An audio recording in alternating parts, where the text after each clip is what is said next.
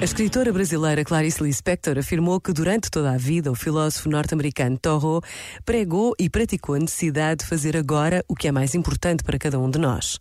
Por exemplo, para os jovens que queriam tornar-se escritores, mas que contemporizavam ou esperando uma inspiração, ou se dizendo que não tinham tempo por causa de estudos ou trabalhos, ele mandava ir agora para o quarto e começar a escrever. Impacientava-se também com os que gastam tanto tempo estudando a vida que nunca chegam a viver.